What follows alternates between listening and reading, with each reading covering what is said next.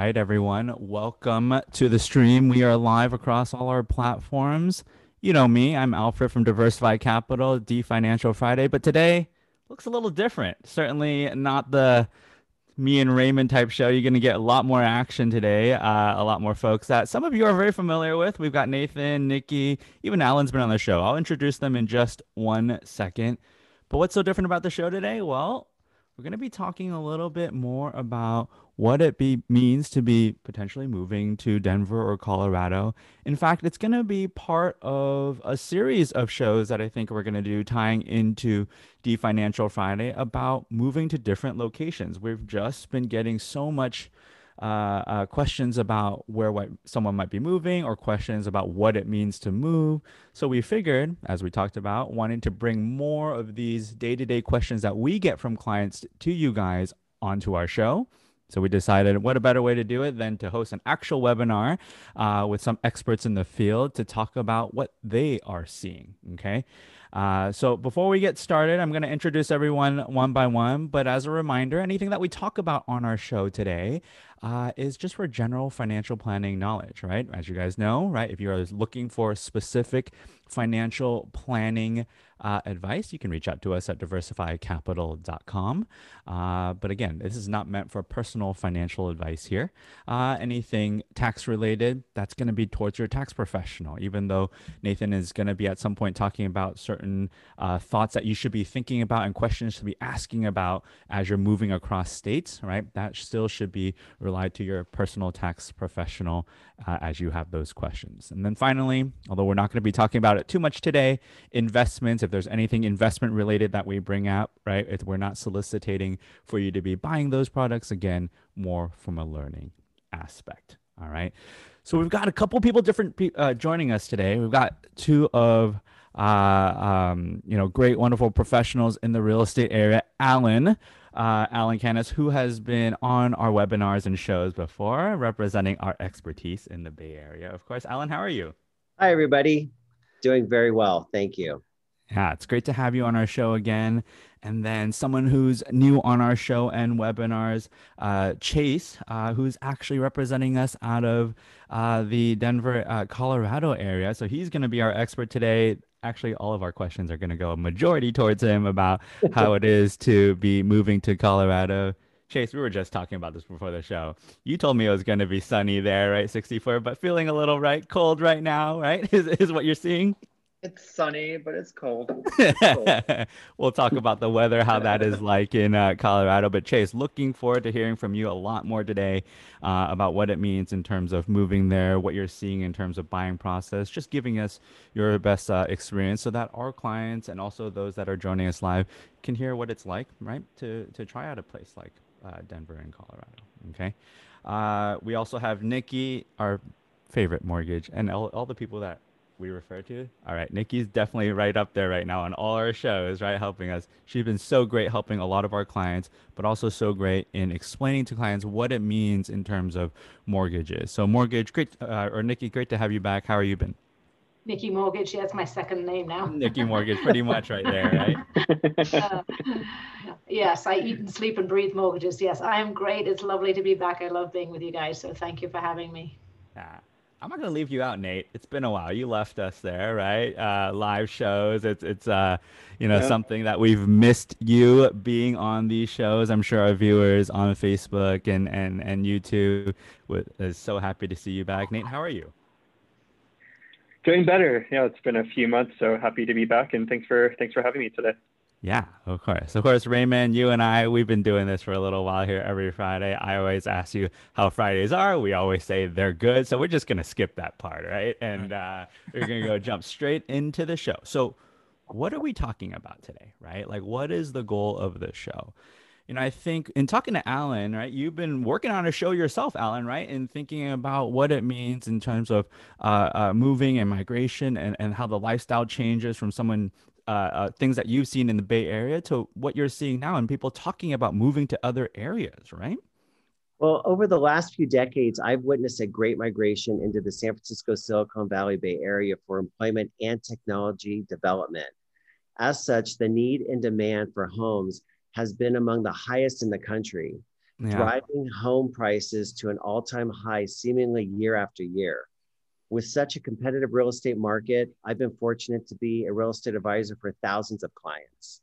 We are now starting to see people migrate to other areas of the country, whether it's to buy a new primary residence or a secondary residence. So, and you know, right now we have Chase, and we are all hearing it. Tell us about why we are seeing so many people migrate to Denver, Colorado. What is the buzz all about? Well, thank you. It's good to be here, and thank you for having me. Uh, I, I love talking about this subject because I have not always lived here. I am uh, one of the people who saw the quality of life uh, that it could offer, and it's something that I wanted. Um, so um, largely that's why people move here. It's there's a lot of uh, things that Colorado offers, not just Denver, but um, but the state in general. And so uh, you know a, a, number of things. Um, taxes are low. Um, uh, work-life balance. I mean, you can be in the mountains in an afternoon. You can you know after work you drive over and go on a hike. It's wonderful. Um, you can go world-class skiing in the winter, um, mountain biking, hiking in the summer, uh, four distinct seasons, um, being centrally located uh, in the country. Um, there's just a number of things, a diverse economy, um, a very educated workforce, just to, you know, I can keep going, but yeah. those are the things that I hear most. Um, and what brings people here, often people come here to visit for vacation, and then they come again for vacation and again, and then they start looking at property. And so that's what we see. What and brought you? All those things. uh, I um, well, uh, my all my life I've I, I, I grew up in Texas, but I came to Colorado all the time, uh, summers and uh, winters. So so best of both. Best of both. Uh, summers here are absolutely beautiful. Um, I think a lot of people here, uh, a lot of people visit for the skiing and they don't realize what the summers offer. Um, and so I saw both. Uh, growing up, I, I, came here all the time. My grandparents had a place in the mountains. And so growing up in Texas, I mean, in the summer, you get out of there. And so we would come here and it was great because sometimes, you know, we didn't really know where we were going. You can just get in the car and, you know, eight hours you'll be in Telluride and everything you see between here, here and there is beautiful. And so that was sort of my introduction to Colorado. And then um, in my adult life, I my friends began moving here, and I was very jealous. I was like, mm-hmm. "Hey, that's mine. I I knew about it first. and so uh, I uh, visiting them a lot, and and then uh, going back to Texas and going, man, I I really, I think I I would really like to live in Denver uh, because I like living I like living in a city. I like the things that the city offers, but I also like nature. And so it really is great that we get to uh, enjoy both here. And look, I mean, you know, those that know us know that our firm is based out of the Bay Area, and I think that's where our a lot of our audience, right, uh, initially comes from. So, are you seeing Chase, right? Uh, you know, people reaching out to you from the Bay Area or different locations in the Bay Area moving out to Colorado, and has that increased over the past year? Yes, it has. And the timing of this question is perfect because I just left a client who flew in this morning from the Bay Area to see the home that they bought on Sunday via wow. Zoom, and they liked it, so that's great. um, and so they're here for the inspection and all of that. And they were a referral from a friend of theirs who I helped close on a home in December. So we've always had a steady flow just because of where we are in the country and the ease in and out of here um, uh, with our international airport and being, you know, three hours east to west coast. Um, so we've always had a steady, you know, flow and, and more of a tech presence than we had five years ago. Mm-hmm. Definitely, mm-hmm. I've, and in the last two years, that's definitely been something uh, that has been bringing people here that I've noticed personally without even talking to others. I just have felt it personally.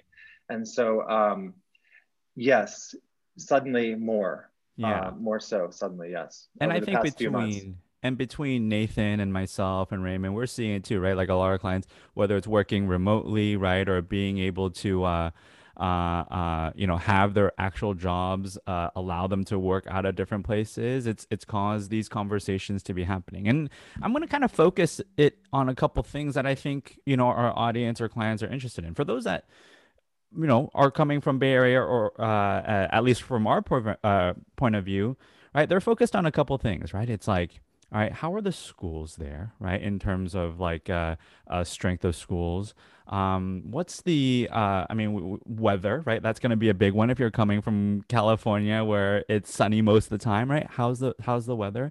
And then also, what's the growth been like, right, in terms of real estate prices? Because certainly Alan can speak to this, right? Which is the growth in the Bay Area has been tremendous. So from those three points of view, what are you seeing in Colorado? So as far as schools, we're consistently ranked. Uh, the Brookings Institute has us consistently ranked in the top two or three. Uh, mm. The last few years, we've been number one a couple of times.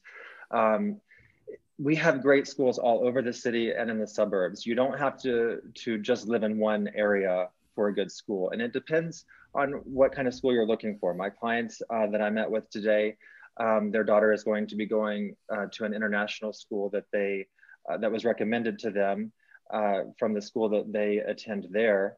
And so that they chose to live in the neighborhood of park hill which is where that school is. Mm-hmm. um, but i have a, friend of mine her son just graduated from uh, denver east high school which has an amazing uh, film program. They even do um, a film festival every year and now he's uh, just he just got accepted right out of high school to University of Southern California Film School. Wow. Um, so you know, just depending on what you're looking for, we will ha- we will be able to offer that. Um, you won't have to necessarily just be limited to one certain part of the city or the region. Yeah, and and you know, from a growth perspective right? I think nationally last year, right, um, home prices grew by about four and a half, five percent. What were you guys seeing in, in, in Colorado, just on average, like if you were have to put a number to it? Um, I would say about five to seven, and that was that was a drop for us from the previous few years. Mm-hmm. Uh, but now um, we had a an economist tell us on Wednesday that they think now that's going to be closer to 10 again. Mm-hmm. We're going to be back like uh, our 2015, 2016 numbers uh, because of the freedom that people have to work from anywhere, uh, because of a, a lot of uh, companies and industries have a presence here that have a presence elsewhere. So it's easy for them to do, you know, be in and out of both places. Yeah. Um, so that's really opening the doors for a lot of people again. It's also opening the doors for some people to maybe spend more time in their mountain home. And so maybe they don't need as big of a home in the city because they enjoy spending more time in the mountains now that they can work from home, you know, three, four days a week. Yeah. So that is helping us uh, just in the past few weeks, we all took a sigh of relief to see some new inventory enter the market. Um, there's still a lot of demand. So prices will still continue to increase like I like the numbers I just said. But but there will there there will be options. Um, I had some clients about a month ago. They were really going, oh wow, there's just nothing, and you know that's just the time of year. Uh, but just in the past couple weeks, everyone's spirits have been lifted a little bit um, because we're seeing we're seeing things uh, happening now, yeah. getting ready for spring. Got it, got it, and and of course, you mentioned this to us in the prep, right? Which is how many days of sunshine are you really talking about, right? In in in Colorado, right? And so I think you said something like 300, which surprised me even, right? And and, yeah. and thinking, I think just my perception is like Colorado's got to be cold, right? But you're telling me otherwise that it's it's you've got four seasons and it's it's got some fair weather out there. Okay, so my friends make fun of me because I'm from I grew up in Texas. So whenever whenever I say it's cold it's probably fine. it's really cold to me. Um, and uh, but I'll say this: it's 48 degrees outside right now. The sun is shining. Um, you don't need a heavy coat. We have a dry climate, so it's not the wet, damp cold mm. that you experience there. It's 48 degrees in San Francisco. It's really cold. Um, here, if the sun is out, it's just a light jacket, especially yeah. if you're going for a walk. Yeah. Um, but if the wind picks up, then that's when I start kind of you know saying it's cold yeah earlier Um, this week it was 68 degrees, and I had lunch with a friend on a patio. So There you go. Yeah. No, it's great to hear. Right? It's great to hear some of those aspects because those are the focus why for a lot of people why Alan has seen over the past many years that he's been working the amount of people that have been in the Bay Area, right?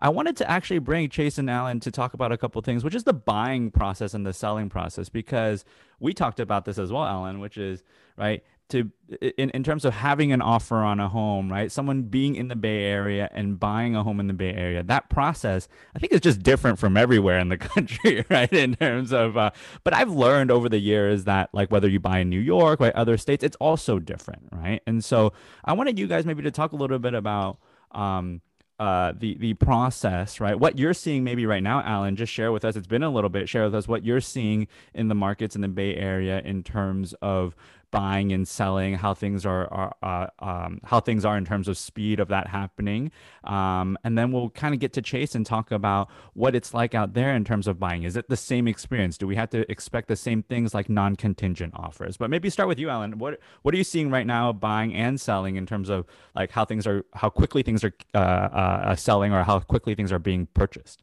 Well, right now, sellers, uh, it, sellers are seeing their houses not sit on the market very long when it's priced right.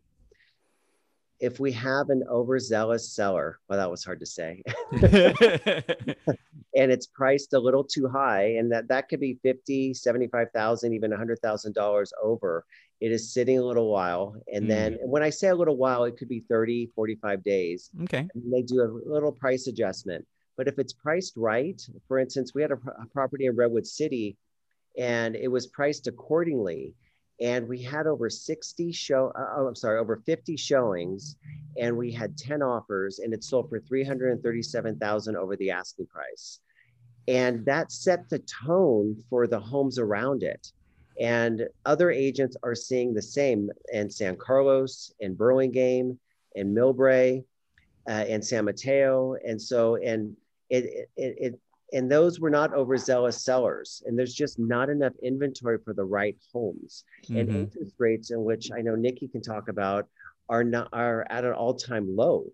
And Mhm. so when you have more buying power, it allows for more buyers out there, and there's just not enough inventory. So like for instance, in Hillsborough, there's only 28, 28 or 30 homes on the market.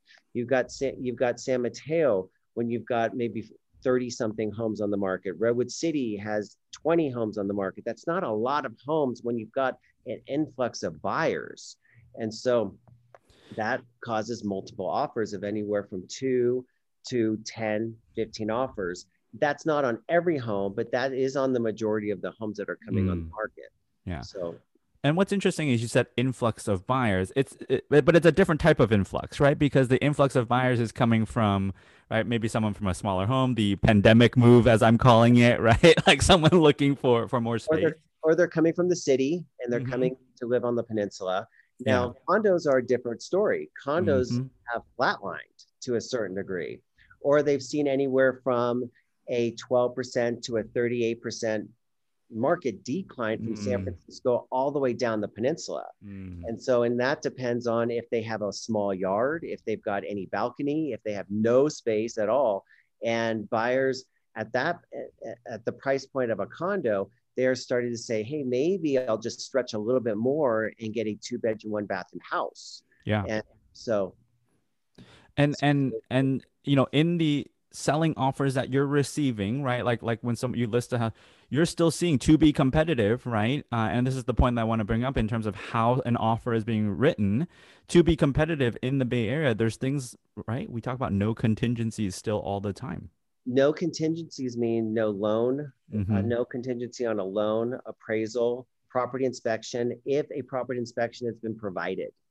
And so that means pro- roof, uh, pest inspection, chimney, uh, full property inspection has been provided. And I know talking with Chase, it's different in different areas. Um, some markets don't provide those and gives opportunity to buyers in other areas. And I know Chase can talk about that a little bit more. Yeah. So Chase, maybe you describe to us if someone's coming from the Bay Area, looking at working with you or, or agents in the area, and they're talking about being competitive in their offer. What are you seeing, right? In terms of what's the like, what variations are there really? Is it just the price, right? Like, talk a little bit about the offer process itself.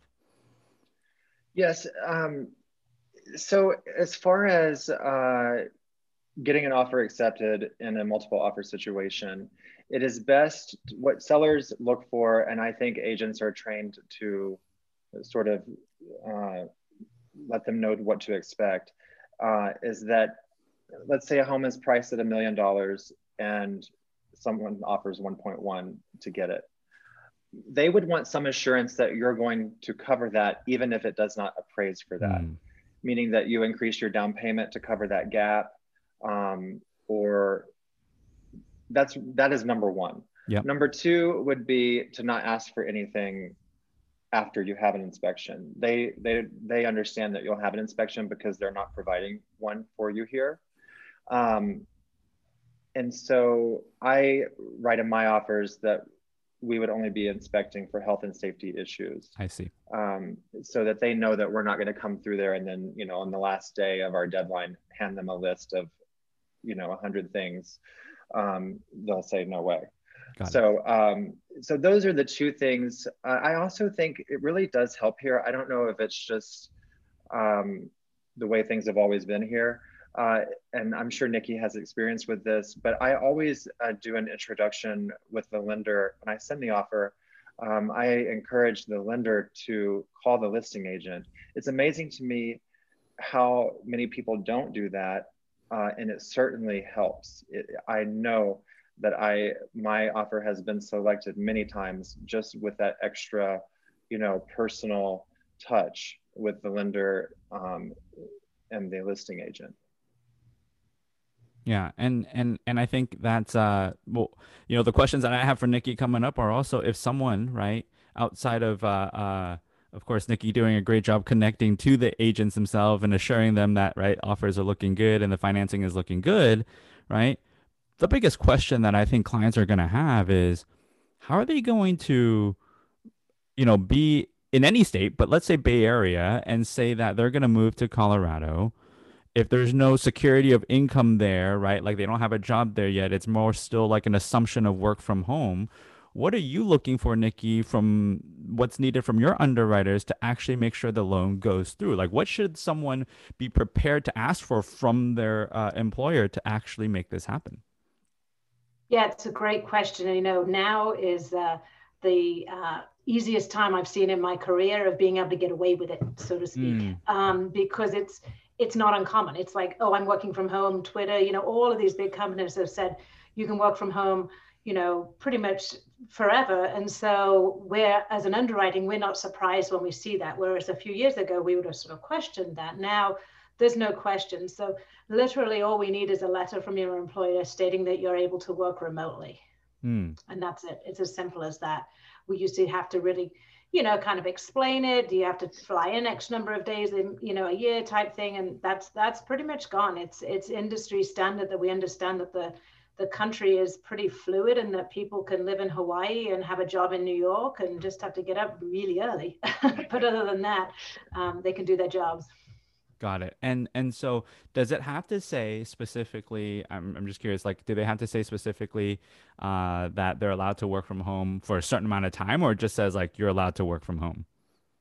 No, just that they're accepting them remote work. That they are not required to be in the state in the office. That they acknowledge that the people are, uh, you know, that the the borrower is is going to be living in a separate state. Got it. Got it. One one interesting fact there is is just you know know that that companies are getting a little bit more. Um, they have to make sure that they're taking the right taxes out for you. So you do obviously have to let your employer know. There's been you know people working in Europe and things like that during this you know shutdown and not telling their employees, and that does get awkward because there are some tax. As I'm sure you guys can talk to, but that is just something that people yeah, forget. And and being prepared is part of why we have these conversations, right? That's our goal as planners, Nathan, Raymond, and I, is to have a client prepared when they get into these situations. Uh, and I think it's good that you bring that up because if a client is thinking about moving, but their employer doesn't know, right? They're worried about that their employer would have an issue with them moving. That might be an issue in trying to get a letter to say, hey, can you you cool if I go to Colorado, right? Like, and they're like, no, it's not, right? and so it's not going to be a situation that is, uh, um, you know, that meaning that it's still needed. Some letter is still needed. Is is is what you're saying to help that loan go through. Yeah. Yeah. With some now we've been able to just look at, I mean, it's it's fairly um, you know, public that there are some companies who have said it. So we don't even mm. need a specific letter to that individual because I picked up Twitter jet there. They were just one of the first, but yep. you know, it, everybody knows that they've said you can. So we sort of are not even necessarily asking anymore. Got it. Got it. Um, and uh, I launched a poll just now for those that are in our actual webinar right now. And those are you watching live, you can certainly uh, comment on the Facebook as well. But I was curious, right? For those that are thinking about making a move, would you be keeping or selling uh, your home? So I'm seeing about half half for those that have answered, right? Some are planning to keep their home, right? To, to rent out. Some are planning to, to sell. It's about split 50 50 right now. Um, Nikki, can you talk a little bit about, and we've talked about this in another webinar in terms of the idea of just a bridge loan. And, and this, it's, it's a term that we get from clients. Like, can I use a bridge loan? And so, mm-hmm. um, you know, in a situation maybe particular to somebody, you know, in, living in a certain state, moving out of state, trying to make that uh, swap over, whether they're keeping their house or really just trying to sell their house and, and, and move into it, can they do it in a way with the bridge loan where they can buy first and then sell afterwards? Absolutely. There's many options. Um, it depends on your income, depends on your assets, and it depends on your equity as which option we would take. A bridge loan is essentially all it is is a, a fancy way of saying we're giving you your equity now to be able to borrow uh, against your current house to put the down payment on the new house. Hmm. Now, a bridge loan is only appropriate if you're going to sell your house because it's a temporary loan, it's a higher interest rate. Hmm. If you're thinking that, hey, we might move, but we'd quite like to keep a foothold in the Bay, Bay Area and we might stay here, now is the time to act and to plan because you can do all sorts of things. You can t- take refinance to the lowest rate you can, and, and just because you know it's going to be a keeper house, you can pull cash out of the house to prepare for that down payment on the new house to avoid the bridge, or you can take an equity line out on the current house. The thing that gets a tad tricky, and this is where the preparation comes in, is that you can't take an owner occupied loan today and on your California house and turn around tomorrow and say, I'm now moving to Denver, mm-hmm. um, just because we care about doing two owner occupied loans. So there has to be some sort of reasonable gap between the two. Now, life changes. When you sign your deed of trust, you state your intent is to live in the house for the next 12 months, but pandemics happen, things change, we can't plan for. So it's not hard and fast. It's just just prepare for that. So if it is something in the future that you're thinking about, you know, talk to your lender now to prepare for should I pull cash out? Should I at least try and get my rate as low as possible? Because if I am turning it into rental, if enough time has gone by, you can take advantage of, you know, turning that low interest rate primary residence in California in the future into a rental property. Yeah. So it helps you cash load in the future. But yes, there are bridge loans available. Um, you know, we, we do a lot of those because people aren't wanting to to give up what they own before they find out where they're going. Yeah.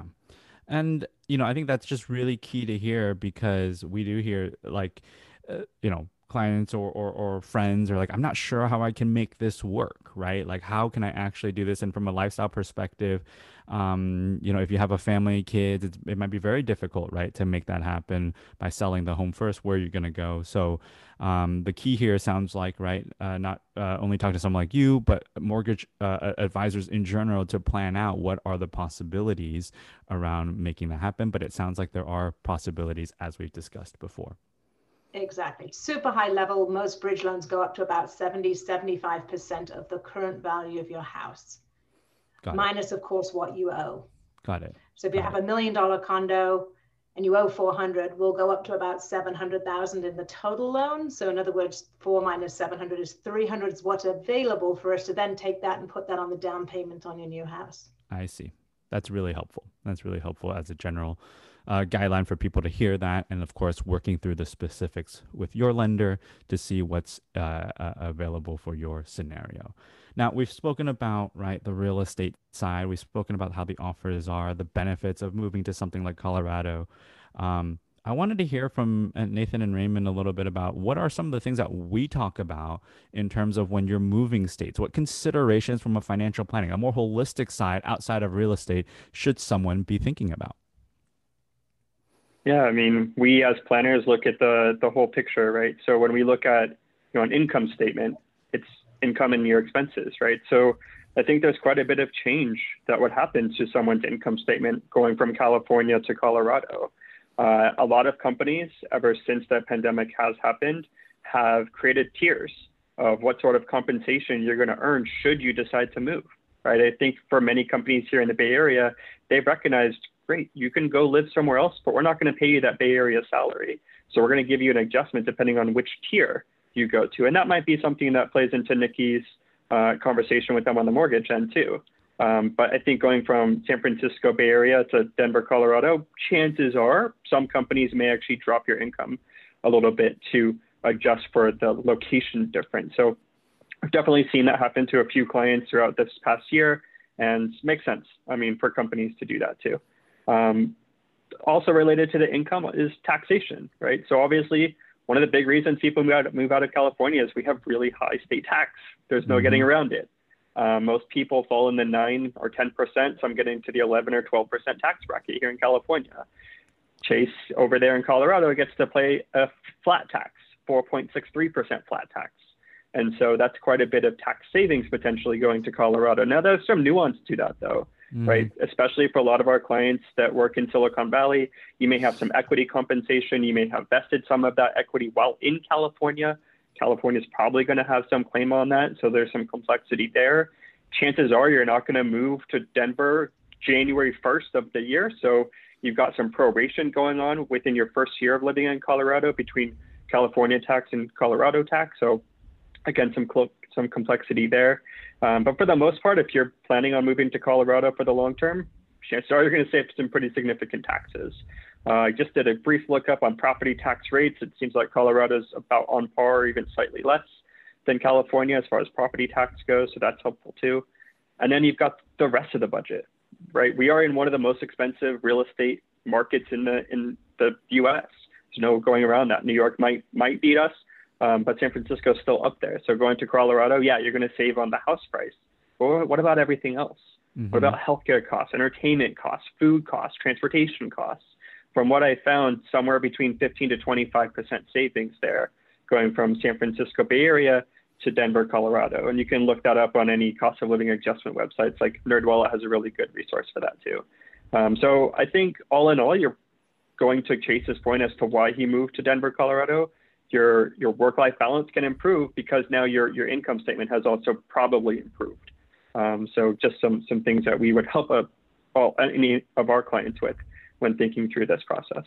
Yeah, and and I think uh, you know that's been key, right? Because I think we've talked about in uh, different shows about the equity side and the stock side. But to your point, California is strict on how those things can be taxed, right? And that's in particular something that you have to watch out for. Don't just assume, right, you left California and all your income is now not going to be taxed here. I think I'll leave it there because it gets much more complex than that. But you can't just assume that, right? And so um, California wants everything, right, in terms of their taxes. so, uh, but yeah, I mean, you know, it's a good point that you bring up. I don't, I, you know, people will talk about the housing price, which again has its differences, but the long term side of things, uh, in terms of the 15 to 20% cost of living differences, is what ultimately, and we've seen firsthand with our clients, someone moving there, raising a family, right, being in the good school districts allows them to not feel like they need to make some crazy number on income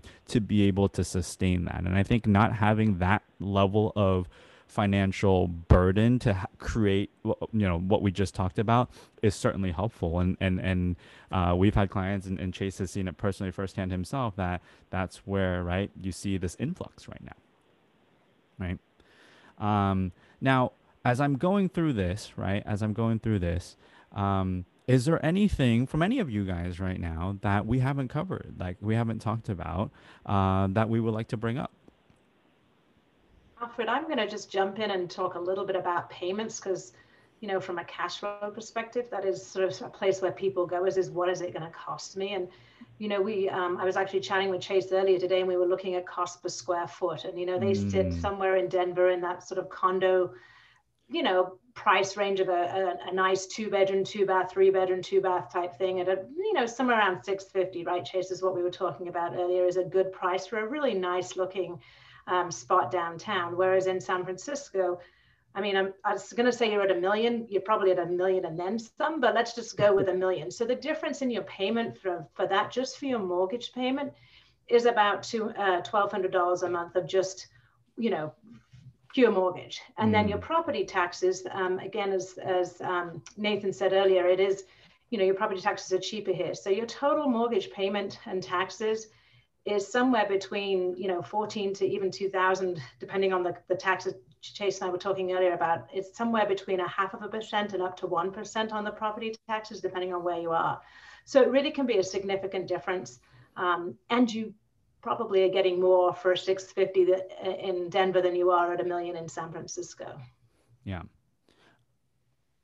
And so I think if you, I mean, isn't that right? The main thing that we're we're been talking about is that comparison of homes, right? Like the idea of something similar, same lifestyle, um, for for someone that might not be tied to the Bay Area anymore. And I think in the past that was harder, right? There has been uh, that shift in what a workplace looks like. And, and because of that shift of what a workplace looks like, it has allowed for more of that flexibility. To Alan's point, right? Again, not that things are slowing down in the Bay Area right now, right? I think you have the inflow of people moving out of cities into single family homes or larger homes because they intend to stay. But again, we're having these series of webinars because we're seeing, right, the conversations about moving out and what it just might even mean, right? And so um, I think hearing from all of our experts in the field has helped, you know, hopefully you guys that are watching live, watching in the webinar, learn more about the things and the questions to be considering, right? To be considering. Well, one question I know will will be coming up, at least from clients of mine, are, um, and this is for Chase, are single family homes with land attached requested and prevalent, and how far away in miles or minutes from downtown Denver are they?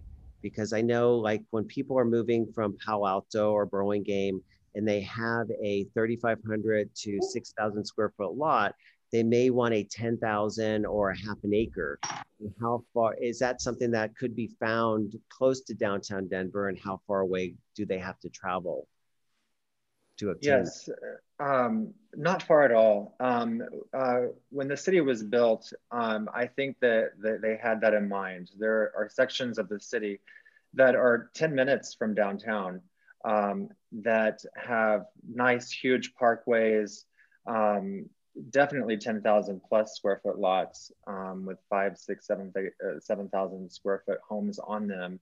Um, we have, you know, the thing about Denver is we have 70 distinct neighborhoods. That's a, that's a lot of distinct neighborhoods. If you look at the map, you're like, how, but they really are distinct.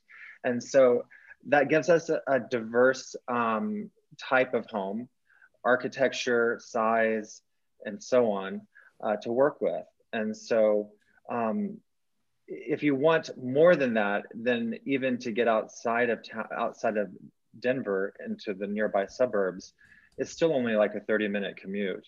And, and that's, that means if you want, you know, maybe two acres or something like that, or if you want to be closer to the mountains and perhaps Evergreen or somewhere like that, which is 45 minute, 30, 45 minute commute. Um, but in the city, we have beautiful historic districts um, with uh, some amazing architecture, much like um, you're used to there, just less expensive.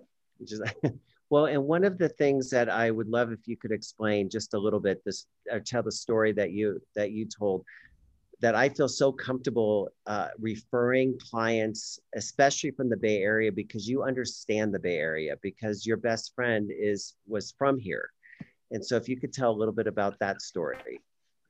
Yes. Um, well, my my very good friend uh, lived in San Francisco for years, and so I would visit her all the time, at least probably three times a year.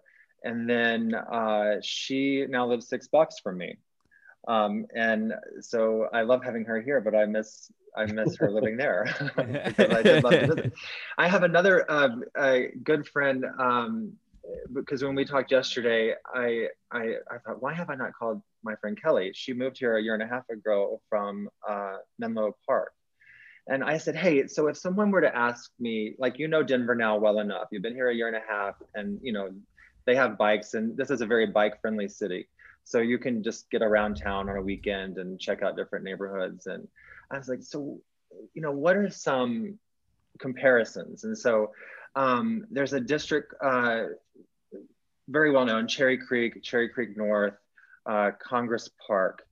That is uh, where my neighborhood, and she lives adjacent to that neighborhood in Cheesman Park. So she says Cheesman Park would be um, kind of like uh, Cheesman Park. I would say Cap Hill is, is near the state capitol, so the name of the neighborhood is Cap Hill.